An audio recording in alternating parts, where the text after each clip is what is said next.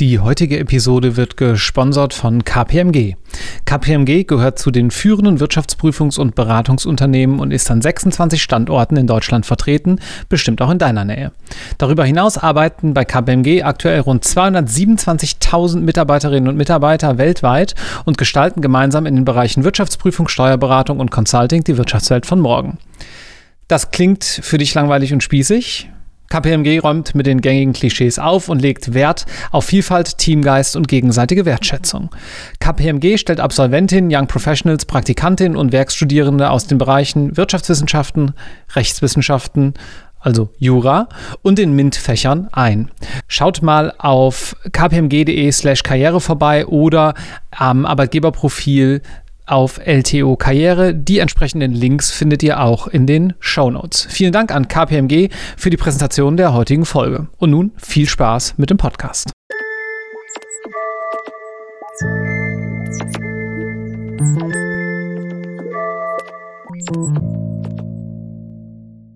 Herzlich willkommen zu einer neuen Episode Irgendwas mit Recht, eurem Jura-Karriere-Podcast von LTO und LTO Karriere.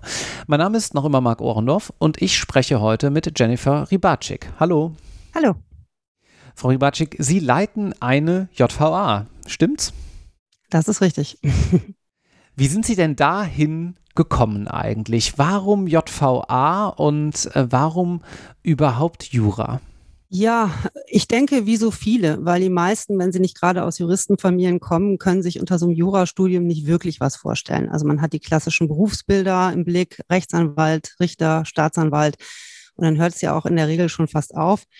Hm, bei mir war es so, dass ich ein bisschen Jura so als äh, Mittel zum Zweck genommen habe, weil die anderen Dinge, die ich hätte studieren wollen, wie Theaterwissenschaften oder so etwas, mir etwas brotlos erschien. Und ich dachte, mit Jura äh, hat man eben die Möglichkeit, nachher äh, sehr viele Sachen zu machen. Ob man jetzt in Journalismus möchte oder in die Politik oder was auch immer. Also äh, das eröffnet einem viele Möglichkeiten. Das hat sich ja auch als richtig erwiesen. Mhm. Das heißt, ich hatte natürlich am Anfang keine Idee davon, wo ich dann am Ende landen würde. Und wo haben Sie angefangen zu studieren? Ich habe in Bonn mein ganzes Studium gemacht. Mhm. Also unterbrochen durch ein Urlaubssemester in den USA, nicht im Gefängnis, sondern in einer wirtschaftsrechtlich orientierten Kanzlei. Aber ähm, genau, ich habe mein ganzes Studium in Bonn absolviert. Mhm. Genau. Wie ging es weiter?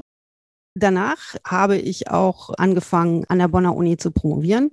Habe das allerdings nicht zu Ende geführt, aber habe dort als wissenschaftliche Hilfskraft und wissenschaftliche Mitarbeiterin gearbeitet im Bereich Strafrecht und Kriminologie. Mhm. Und habe dann äh, mein Referendariat gemacht in Rheinland-Pfalz, weil ich in Bonn wohne und damals auch gewohnt habe. Und das war eben einfach zu erreichen. Mhm. Und dort habe ich dann ja, meine verschiedenen Stationen absolviert, unter anderem auch dort nochmal eine Auslands, äh, Auslandsstation eingeschoben und allerdings auch äh, eine Station in einer JVA. Woher kam denn diese ähm, Faszination fürs Strafrecht, für die Kriminologie, wenn Sie da auch schon als wissenschaftliche Mitarbeiterin tätig waren? Tatsächlich durchs Studium. Also ähm, von Anfang an fand ich Strafrecht mit Abstand den interessantesten Bereich und habe dann auch relativ schnell äh, kriminologische Veranstaltungen besucht und eben auch tatsächlich eine Veranstaltung dann zum Strafvollzug. Und dort bin ich auf die Möglichkeit aufmerksam geworden, ehrenamtlich im Gefängnis zu arbeiten. Mhm. Und damals gab es tatsächlich noch eine JVA Bonn, die gibt es schon seit Mitte der 90er nicht mehr. Und äh, dort habe ich einmal die Woche eben in so einer Gruppe Gefangene besucht und mit dem Mensch ärger dich nicht gespielt und Zigaretten geteilt und solche Dinge getan. Und habe dann mein Verwaltungspraktikum auch im Strafvollzug gemacht während des Studiums. Und da war es eigentlich schon um mich geschehen. Also ähm, seitdem wollte ich eigentlich nichts anderes mehr machen, weil ich habe da gesehen, was Juristen im Strafvollzug machen fand das überaus interessant und das hat sich über die ganze Zeit gehalten, egal welche Erfahrung ich noch in Kanzleien oder an der Uni oder im Referendariat gemacht habe. Der Strafvollzug hat mich da nicht losgelassen. Bevor wir da gleich ein bisschen näher und detaillierter drauf eingehen, lassen Sie uns noch kurz Ihren Werdegang in die JVA fertigstellen. Wir waren gerade eben stehen geblieben beim zweiten Examen und dann direkt äh, JVA oder gab es noch mal eine Zwischenstation? Nee, also ich habe mich sofort nach dem zweiten Staatsexamen beworben, aber es gibt eben nur eine überschaubare Zahl von Stellen. Und zu dem mhm. Zeitpunkt war keine frei. Und ich hatte mich insbesondere auch natürlich in Nordrhein-Westfalen beworben und dort hatte man meine Unterlagen eben auch behalten und gesagt, sie würden sich melden, wenn etwas äh, dort frei würde. Dann habe ich eben noch weiter an der Uni gearbeitet als wissenschaftliche Mitarbeiterin und auch im Dekanat, in der Studienberatung, in solchen Dingen. Und nach ziemlich äh, genau einem Jahr habe ich mich auch in Niedersachsen beworben, weil dort in der NJW damals Stellen ausgeschrieben wurden mhm. und hatte auf einmal die wirklich bequeme Möglichkeit, sowohl in Niedersachsen als auch in NRW anfangen zu können und habe mich dann für NRW entschieden. Ah ja, okay. Und wie fängt man dann an als Jurist dort? Ja, dieser Berufszweig ist sehr eindeutig ein Learning on the Job. Mhm. Also nichts, was Sie vorher gelernt haben, qualifiziert Sie dafür. Sie müssen tatsächlich, Sie müssen tatsächlich verschiedene Vollzugsformen kennenlernen und erstmal sehr lange überhaupt in dieses System einsteigen und auch anderen Leuten werden sie zugeteilt und äh, sind quasi so ihre äh, Mentoren und Ausbilder und dort lernen sie erstmal, was ihre Tätigkeit eigentlich ist. Das heißt, zunächst mal werden sie, wenn es so läuft, wie es laufen sollte, werden sie eingeführt in dieses System. Sie laufen mit den verschiedenen Fachbereichen mit, was das Ganze eben auch so spannend macht. Sie laufen mit mit den uniformierten Kräften, die heißen übrigens Vollzugsbeamte und nicht Schließer oder Wärter. Das mhm. ist immer, wird sehr äh, diskriminierend empfunden. Sie laufen mit den Kollegen und Kolleginnen mit. Sie ähm, schauen sich den Sozialdienst an, den psychologischen Dienst, den Werkdienst, den medizinischen Dienst, also diese ganzen Bereiche, aus denen eine Justizvollzugsanstalt besteht und werden dann eben auch an die eigentlich juristischen Tätigkeiten herangeführt, die in zunächst mal in der sogenannten Abteilungsleitung bestehen. Und äh, da macht man juristisch was? Was sind da so die Themen, die auf den Tisch kommen? Ja, nach dem Strafvollzugsgesetz Inzwischen ist es ein Landesgesetz, früher war es ein Bundesgesetz. Das ist jetzt inzwischen durch die Föderalismusreform damals in die äh, Ländergesetzgebung gegangen. Das heißt, jedes Bundesland hat jetzt ein eigenes Gesetz. Aber das ist in jedem Gesetz tatsächlich gleich und war auch vorher im Bundesgesetz so, dass der Anstaltsleiter die Gesamtverantwortung für die vollzugliche Gestaltung hat. Ja, mhm. also alles, was im Vollzug auch äh, an Arbeit an und mit den Gefangenen passiert, ist in der Verantwortung des Anstaltsleiters. Das kann er aber delegieren an Abteilungsleiter. Das heißt, mhm. der Abteilungsleiter, die Abteilungsleiterin hat die Verantwortung für die Gefangenen, die in ihrer seiner Abteilung sind. Mhm. Ganz konkret heißt das, dass sie verantwortlich sind für die Vollzugsplanung. Sie sind verantwortlich für vollzugsöffnende Maßnahmen, also sowas wie Ausgang, Freigang, sowas. Sie sind verantwortlich für das interne Disziplinarverfahren, weil Inhaftierte manchmal auch innerhalb des Vollzuges nochmal Dinge tun, die sie nicht tun sollten. Dann gibt es sowas wie eben ein internes Disziplinarverfahren.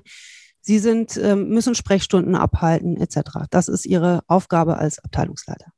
Okay, da steckt eine ganze Menge drin. Ich glaube, ja. wir müssen mal so ein kleines bisschen kurz unsere Zuhörerinnen abholen und äh, mich selber muss ich, glaube ich, auch gerade mal so ein bisschen einnorden und dann nähern wir uns mal so ein bisschen den verschiedenen Themengebieten. Strafrecht ist ja häufig in Klausuren so eine Fülle von Stoff, die man da ablädt. Manchen Leuten macht das mehr Spaß, anderen macht das weniger Spaß. Irgendwann kommen dann die ganzen STPO-Zusatzfragen und dann hört es aber auch auf. Und mit Strafvollzug hat man so gar nichts zu tun in seiner gesamten Ausbildung, außer vielleicht im Referendariat, wo man mal mitgenommen wird und mal so eine JVA einen Tag von innen sehen darf. Aber bei Ihnen sozusagen spielt ja irgendwo das, das wahre Leben, in Anführungszeichen. Auf der anderen Seite wenn wir so hören, naja, es gibt verschiedene ähm, Strafvollzugsmöglichkeiten auch, dann kann man ja gar nicht Strafrecht und ein staatliches Gerichtsverfahren und die Arbeit der Staatsanwaltschaft ohne den Strafvollzug auch denken. Denn das eine greift ja dem anderen immer komplett ein. Also fangen wir mal dort mhm. am Anfang an. Welche Arten des Strafvollzugs gibt es jetzt eigentlich? Gut, das, was äh, vielleicht noch über die StPO den meisten bekannt sein dürfte, ist eben die Untersuchungshaft. Ne? Mhm. Das ist eben äh, mit den entsprechenden Haftgründen versehen, ne? ist dann ein Ort, wo Leute äh, vorübergehend sind, ne? weil sie entweder danach entlassen werden oder in Strafhaft überführt. Bei der Strafhaft kann man zunächst mal unterscheiden zwischen der Jugendhaft ne? und der mhm. Erwachsenenhaft, eben spiegeln zum Jugendstrafrecht und zum Erwachsenenstrafrecht. Dann Männer, Frauen natürlich. Und dann haben sie die großen Bereiche des geschlossenen Vollzuges und des offenen Vollzuges. Der geschlossene mhm. Strafvollzug ist das, was man sich so klassischerweise unter einem Gefängnis vorstellt. Mauern, Gitter, Schlösser. Mhm. Und ja, äh, hohe Hürden für eine, für eine Verhinderung einer Flucht zum Beispiel. Ja? Mhm. Der offene Vollzug hingegen zeichnet sich dadurch aus, dass er weniger oder dass er jedenfalls geringere Anforderungen an die Sicherheit stellt. Also es gibt kaum Hinderungsvorrichtungen. Äh, also wenn ein Gefangener das möchte, dann kann er diesen Ort verlassen. Ja, Voraussetzung mhm. äh, in den offenen Vollzug zu kommen, ist eben auch eine fehlende Flucht- oder Missbrauchsgefahr. Ne? Also im Sinne mhm. der, der, des Missbrauchs äh, dieser Freiheit, um wieder Straftaten zu begehen. Ja? Mhm. Und wenn diese Voraussetzungen erfüllt sind, dazu kommt noch eine gewisse Verantwortungs, äh, Verantwortungsbewusstsein, äh, Mitarbeitsbereitschaft etc. Wenn diese Voraussetzungen erfüllt sind, dann kann ein, ein verurteilter Mensch auch im offenen Vollzug seine Strafe absitzen. Zum Beispiel die Anstalt, die ich jetzt leite, ist eine Anstalt des offenen Vollzuges. Äh, grundsätzlich, äh, bei allen dort anwesenden Personen. Ja, also ah ja, ähm, okay. mhm. genau, also mhm. in, das ist länderspezifisch ähm, ein bisschen, wie man in den offenen Vollzug kommt. In Nordrhein-Westfalen mhm. ist es tatsächlich so, dass jeder, der sich auf freiem Fuß befindet ähm, und nicht Sexualstraftäter ist, zunächst mal in den offenen Vollzug geladen wird. Und wenn er sich dann selbst dort stellt, dann überprüfen wir nochmal die Voraussetzungen, sind die auch wirklich da? Und dann bleibt er entweder im offenen Vollzug oder wird in den geschlossenen Vollzug verlegt. Die andere Möglichkeit ist, wenn er in Untersuchungshaft war und dann in den, in den äh, in Strafhaft überstellt wird, beginnt er in der Regel seine Strafe im geschlossenen Vollzug und kann dann im Wege ja, von, von Progression, wie wir das nennen, in den offenen Vollzug kommen. Okay, äh, nur dass ich das richtig verstehe. A, es ist also sozusagen nicht gemischt im äh, Gefängnis selbst, offener und geschlossener Vollzug, sondern das ja, ist ein genau. Gefängnis rein für den offenen. Genau. Und B, jetzt bin ich verurteilt, ich zum Glück nicht, aber jemand, ähm, sagen wir mal fünf Jahre, logischerweise mhm. ohne Bewährung, weil weit über der Bewährungsgrenze.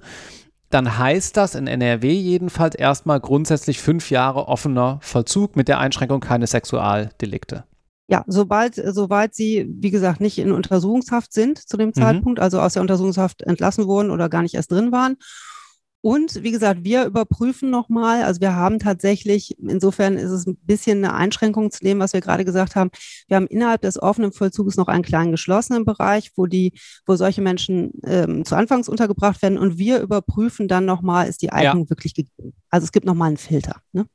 Das heißt, wenn ich mir das richtig vorstelle, dann schwebt da ja auch so ein bisschen das Damoklesschwert des geschlossenen Vollzugs immer noch über den Inhaftierten, dass sie sagen, mhm. wenn, ne, wenn man sich nicht benimmt sozusagen, dann kann es noch schlimmer werden. Ja, genau. Ja. Genau. Okay, was sind so typische Sachen, die da passieren müssen, ähm, damit jemand vom offenen in den äh, geschlossenen äh, Vollzug äh, überführt wird? Ich sag mal jetzt ganz einfach wieder eine Straftat oder reicht da auch schon was anderes aus? Also wieder eine Straftat dann auf jeden Fall. Ja, mhm. also das ist eindeutig.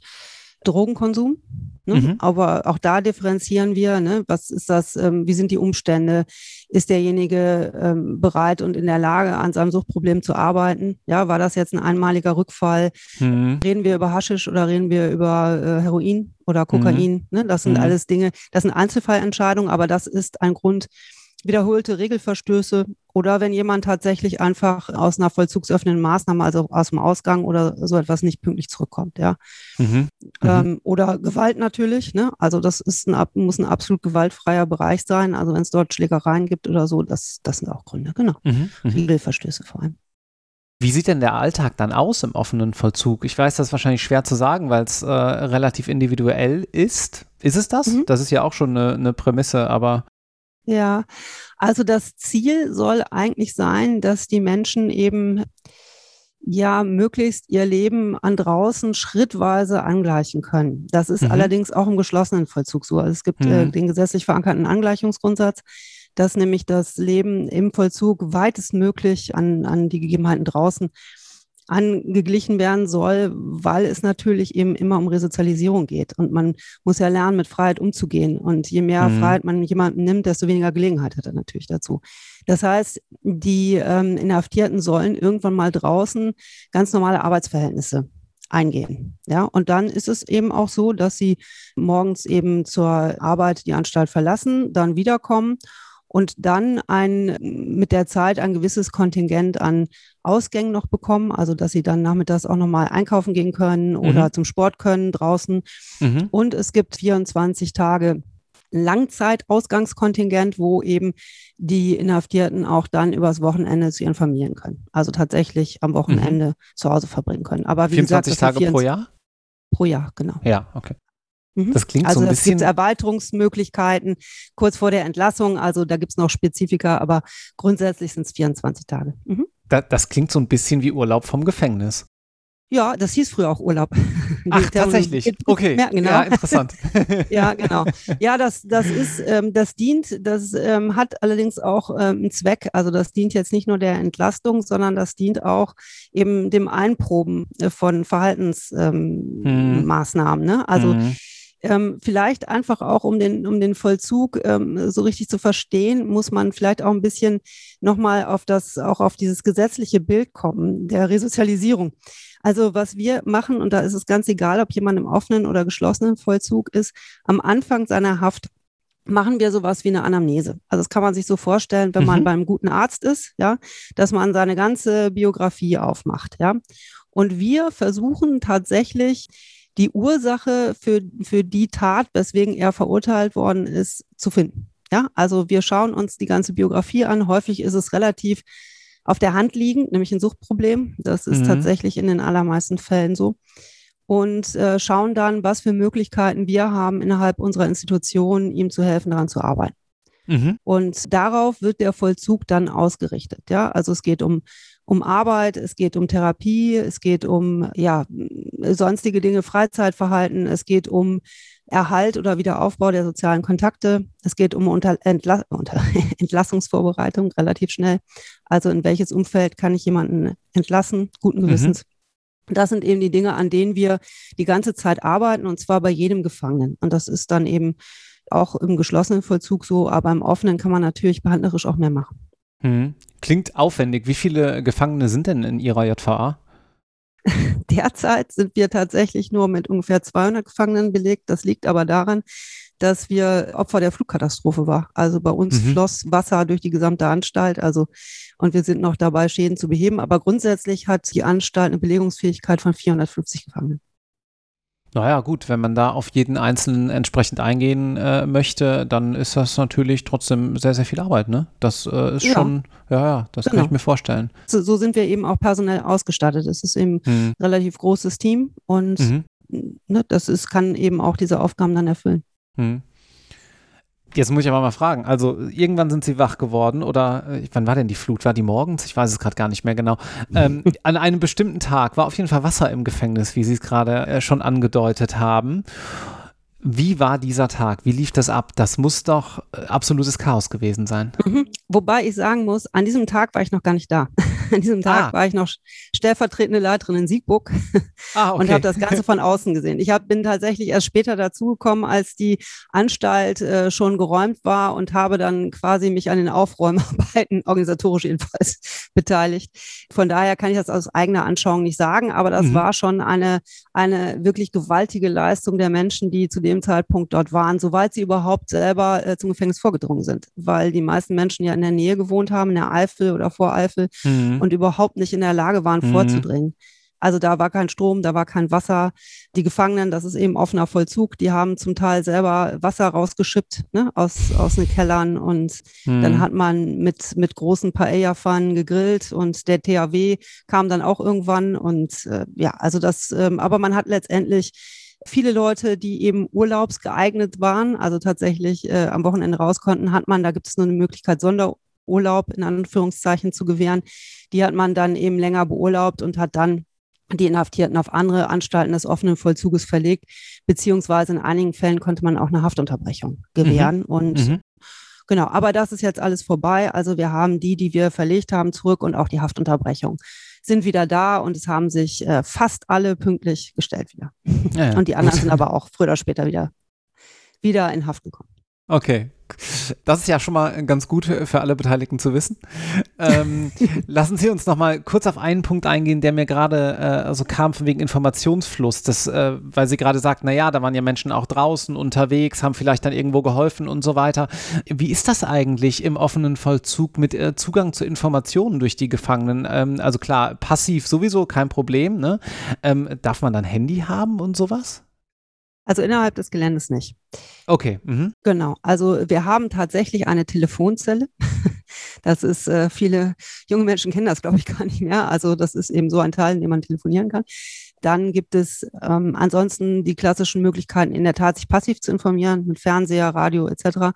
Und dann haben wir aber im Eingangsbereich eine Möglichkeit, wo die Inhaftierten ihre privaten Handys, wenn sie denn die draußen dann benutzen, einzuschließen. Ne? Aber ah, die ja, dürfen okay. sie nicht mhm. mit aufs Gelände bringen. Genau. Mhm. Das ist aber eine, eine politische Diskussion, die auch schon seit längerem läuft, ob das so sein muss. Es ist natürlich ein bisschen schwierig geworden durch Smartphones, weil man damit eben so viel anderes auch noch tun kann mhm. als telefonieren. Ja. Mhm. Und wir haben eben natürlich Leute, die die Straftaten auch mit solchen äh, Geräten begangen haben, mit Computern, ne, Computerbetrug oder ähm, andere Dinge. Ne? Und das ist eben nochmal ein Risiko, das man eigentlich äh, so nicht haben möchte auf dem Gelände. Ja, interessant. Klar, da steckt natürlich eine ganze Menge dann äh, dahinter. Also während das vielleicht früher mit einem normalen Telefon äh, noch eine Anstiftung oder eine Beihilfe, eine, eine psychologische mhm. zu irgendwas denkbar wäre, kann man mit so einem Smartphone natürlich alles Mögliche machen. Ja, ja, gerade genau. in dem genau. Bereich mhm. der, dieser Computerdelikte, ja. Gut, zoomen wir ein bisschen raus. Jetzt haben wir, glaube ich, die wir hier zuhören äh, und ihren Worten lauschen, einen ganz guten Eindruck, wie das so abläuft worum es da auch geht. Es ist auch schon so ein bisschen durchgeklungen, äh, dass Resozialisierung und die Wiederheranführung an der Gesellschaft natürlich ihre Hauptziele sind. Mich mhm. würde interessieren, wie blicken Sie denn so aufs Strafrecht? Das ist zwar eine sehr breite Frage, aber vielleicht können wir uns dieser, der Antwort ein kleines bisschen darüber nähern, dass wir mal darauf eingehen, wie sich dieser Blick verändert hat bei Ihnen in den letzten 20 Jahren Ihrer Tätigkeit oder auch im Vergleich der Studienzeit mit heute. Lässt sich da eine Veränderung ähm, feststellen? Also es ist ein bisschen desillusionierend vielleicht, weil man doch feststellt, dass ähm, Kriminalität in weiten Teilen, wenn sie ihr Ende im Gefängnis findet, also noch mehr im geschlossenen als im offenen Vollzug, aber mhm. eigentlich gilt das für beide Bereiche, doch ein Armuts- und ein Suchtthema ist. Okay. Hm. Wir haben zum Beispiel so gut wie niemanden, der Abitur hat oder studiert hat. Im geschlossenen Vollzug finden Sie das sowieso so gut wie gar nicht. Also die meisten Menschen, da ist man schon froh, wenn die überhaupt einen Schulabschluss haben. Ah, interessant. Ähm, da geht es um so Fragen wie Alphabetisierung und so.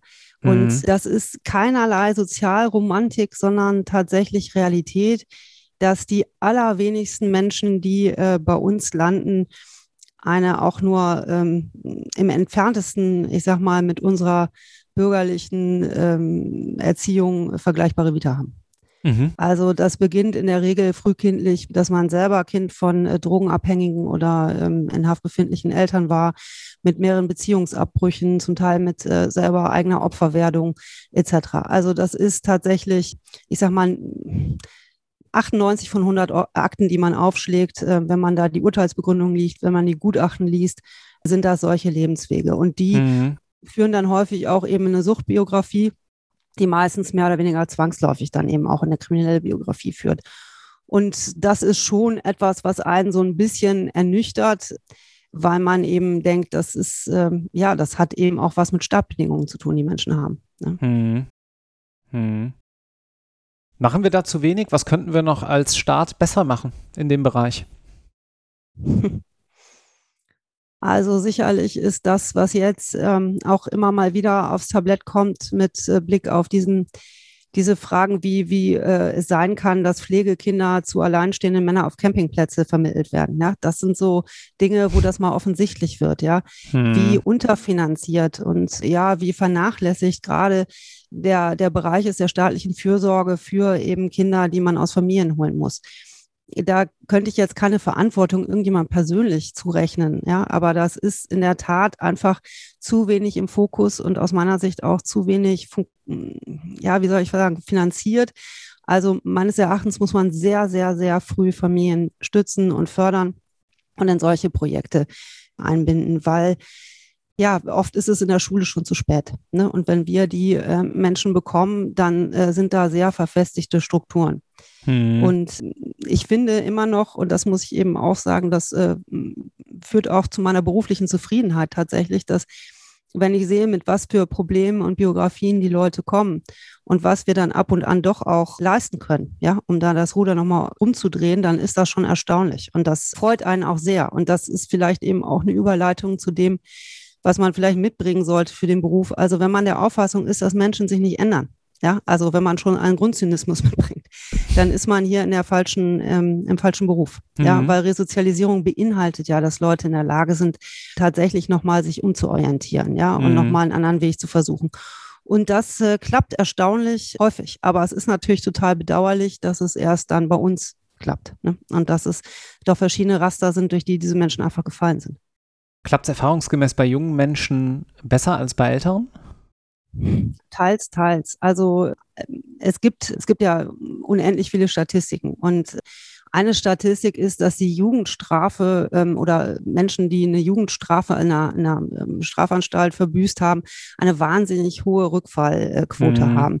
Das liegt aber natürlich äh, daran, vielleicht kann der eine oder andere sich noch an die Stunde im, im JGG erinnern, dass die Hürde, um überhaupt tatsächlich in Haft zu kommen für einen Jugendlichen wahnsinnig hoch ist. Also mhm. ich sage immer, man muss entweder 20 Mal das gleiche gemacht haben oder seine Mutter gehäutet. Ja, also das ist, sind so die, die Bereiche. Das heißt, ähm, die Jugendlichen oder die jungen Männer die in Haft kommen, die, die sind in der Regel schon sehr kriminell verfestigt. Aber auch dort kann man wirklich gut nochmal, zum Teil auch mit, mit äh, therapeutischen Maßnahmen oder auch mit Ausbildung nochmal etwas, ähm, etwas bewirken. Erwachsene sind meistens schon ruhiger. Ähm, häufig ist ja auch Kriminalität tatsächlich so ein Durchgangsphänomen. Ne? Die meisten, die in Jugendhaft sind, äh, da ist es schon ein bisschen was anderes, aber bei ähm, Erwachsenen manchmal beruhigt sich das auch. Das ist, beruhigt sich manchmal einfach wirklich durch das Alter oder durch Lebenssituationen, die sich mhm. dann auch so ergeben, sodass man da ähm, das nicht generalisieren kann, würde ich sagen. Mhm wenn man sich in einem Thema so richtig gut auskennt und man liest darüber den ein oder anderen Medienbericht, dann kann man ja manchmal nur die Hände über dem Kopf zusammenschlagen. So geht es mir jedenfalls hier und da schon mal. Hm, wie ist es bei Ihnen, wenn Sie so typische Straftäter in den Medien sehen oder wenn Sie auch mal äh, sehen, wie Gefängnisse dargestellt werden? Ist es nicht dann doch auch ein bisschen gehypt und ist die Realität nicht auch ein bisschen äh, nüchterner manchmal oder ist da schon manches ganz gut dargestellt? Ähm, also da gibt es ja ganz unterschiedliche Formen. Ne? Es gibt inzwischen ja schon einiges auch an Dokumentation häufig eben eingeleitet mit der härteste Knast, der. Mhm. Ne? Da dachte ich jetzt auch dran, ja. das, was man da sieht, ist schon äh, jetzt äh, nicht gefaked, würde ich sagen. Ne? Aber mhm. das ist, äh, das wird ja gemacht, um einen gewissen Gruselfaktor zu erreichen. Ne? Also häufig mit entsprechender Musik unterlegt, ja. Und man zeigt da eben dann auch wirklich nur die, die hart tätowierten und äh, so. Ne? Aber das, das ist schon, also diese Dokumentation, da kann ich mit leben, sage ich mal. Was ich schwierig finde, wirklich schwierig ist, wenn es ins Fiktionale geht. Jetzt wissen wir, Fiktion ist Fiktion und wenn Sie äh, einen Kriminalhauptkommissar zum Tatort fragen, dann wird er auch nur müde lächeln. Der Unterschied ist nur, was mich ärgert, ist ähm, gerade zum Beispiel in, in diesem Format von deutschen Fernsehkrimis, werden ähm, die bediensteten Vollzugsanstalten immer entweder als Sadisten, Vollidioten, ja, oder in der Regel eine Kombination aus beidem dargestellt. Mhm. Also, und der Beruf, ähm, gerade auch im uniformierten Dienst, ja, das ähm, ist wirklich ein, ein ähm, ein ganz ähm, fordernder und auch elaborierter Job. Die Leute, das, das wissen die meisten nicht. Das Bewerbungsverfahren ist relativ anspruchsvoll und die Leute machen alle nochmal eine Ausbildung zu der Ausbildung, die sie in der Regel schon mitbringen. Ah, ja. Also mhm gehen nochmal zur Berufsschule, richtig. Also wir haben eine Vollzugsschule. Da lernen sie ähm, rechtliche Dinge. Ne? Also das ging zum Beispiel früher sogar bis zum Erlaubnistatbestandsirrtum im Strafrecht. Das fand ich etwas übertrieben. aber, aber ähm, es gibt durchaus Strafrecht, Vollzugsrecht, Verwaltungsrecht, Kommunikation, ja, alles Mögliche von daher ist das wirklich äh, ein Job, der, der die Leute fordert. Und ähm, das finde ich immer, das ärgert mich mehr, als wie jetzt vielleicht ein Anstaltsleiter oder so dargestellt wird. Ärgert mich, dass diese äh, Menschen immer so als die letzten Vollidioten dargestellt werden. Mhm. Das ist nämlich der, also das Gegenteil ist der Fall. Mhm. Wenn man sich da ein kleines bisschen einen persönlichen Eindruck machen möchte, es ist eben schon mal durchgeklungen, dass die auch mal Praktikantin ähm, in einer JVA waren. Kann man bei Ihnen Praktikum oder Referendariat eigentlich machen? Ja, das kann man beides machen. Genau. Also man kann sein Verwaltungspraktikum im Strafvollzug machen und man kann auch eine Station im Referendariat machen. Auch da ist es natürlich so, ähm, dass wir deutlich weniger äh, Plätze haben als jetzt zum Beispiel ähm, die Staatsanwaltschaft Köln oder sowas. Ja, also mhm. da muss man sich frühzeitig drum kümmern und da wir in der Regel auch nur ein bis maximal drei Juristen, es kommt immer ein bisschen auf die Größe der Anstalt an, haben, ist man dann eben als Ausbilder auch gesetzt. Und da kann man eben jetzt auch nicht die ganze Zeit zwei Menschen neben sich laufen haben. Zumal so viel juristische Arbeit gibt es da nicht. Also das ist tatsächlich nicht unbedingt der Schwerpunkt in der Arbeit. Man findet immer genug für Referendare, das ist keine Frage, aber man findet jetzt auch nicht genug, um zehn Leute gleichzeitig arbeiten zu lassen. Mhm. Also von daher, ja, kann man, aber man muss sich drum kümmern. Was sollte man denn mitbringen? Also gute Noten, äh, Interesse, bestimmte persönliche Fähigkeiten ähm, und so weiter. Also ich sag mal so beim Verwaltungspraktikum jetzt während des Studiums erwarte ich, außer vielleicht, dass man schon ein bisschen im Studiumverlauf sieht, dass äh, Strafrecht ähm, und dieser gesamte Bereich dass es da schon so eine Ausrichtung gibt. Ansonsten erwarte ich da außer meinem Interesse jetzt nichts. Mhm. Bei, einem, bei einem Referendar oder bei einer Referendarin ist es schon mal vielleicht ganz nett, ähm, ist es natürlich super, wenn die Person schon mal ein Verwaltungspraktikum gemacht hat. Aber auch da, ähm, wenn man eben in der Ausbildung schon ein bisschen merkt, dass da ein Schwerpunkt gelegt ist. Noten sind jetzt zu dem Zeitpunkt egal. Ähm, also doch, würde ich sagen. Ich weise nur immer darauf hin, dass äh, wenn man tatsächlich dann nachher sich im Strafvollzug als äh, Volljurist bewerben möchte, man eben genau die gleichen Hürden hat wie sonst im öffentlichen Dienst. Also man mhm. muss schon oberes befriedigend mitbringen im zweiten Staatsexamen und so weiter. Ja, mhm. Also drunter geht es nicht. Manchmal sind die Hürden äh, höher oder tiefer. Das ist genau wie bei den, beim Richteramt oder so. Das hängt immer ein bisschen damit von, nach dem Bedarf. Aber äh, das, das, das muss man schon wissen. Also man muss schon einigermaßen ordentliche Noten mitbringen, aber man muss eben auch nicht ein Doppelgut äh, dort vorweisen. Mhm. Ja. Wichtiger ist tatsächlich der persönliche Eindruck. Also man muss eine ganz, ganz hohe Sozialkompetenz mitbringen. Sie mhm. müssen mhm wirklich eine hohe Fähigkeit haben, äh, zu kommunizieren und zwar auf Augenhöhe mit ganz verschiedenen Menschen. Also das ist eine ähm, interdisziplinäre Arbeit. Man hat mit Sozialarbeitern zu tun, mit Psychologen, mit dem uniformierten Dienst, mit Handwerker, mit Staatssekretär, mit Politikern, mit Richtern.